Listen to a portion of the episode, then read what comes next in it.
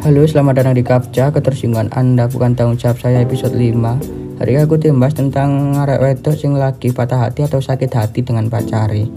Dia pasti cerita-cerita nang koncoy. Merasa dia paling disakiti, dia paling oh, eh si paling lah. Nah, ketika dia lagi sakit hati dan dia cerita sebenarnya dia mek cari validasi ya merasa bahwa dia itu benar dan dapat jawaban yes dari orang sekitar nah tugasmu sebagai konco rungok notok karena percuma kan ngekei masukan ngekei jalan keluar aku gak kira direken. Kupingin mereka mereka itu buntu.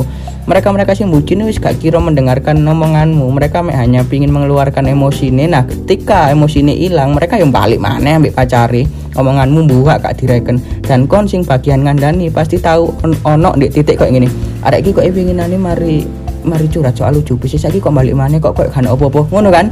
Jadi percuma wis mendingan merungok tok lek kon bosen ngerungok no tinggalin handsetan ngerungok no John Mayer. Wis thank you. Assalamualaikum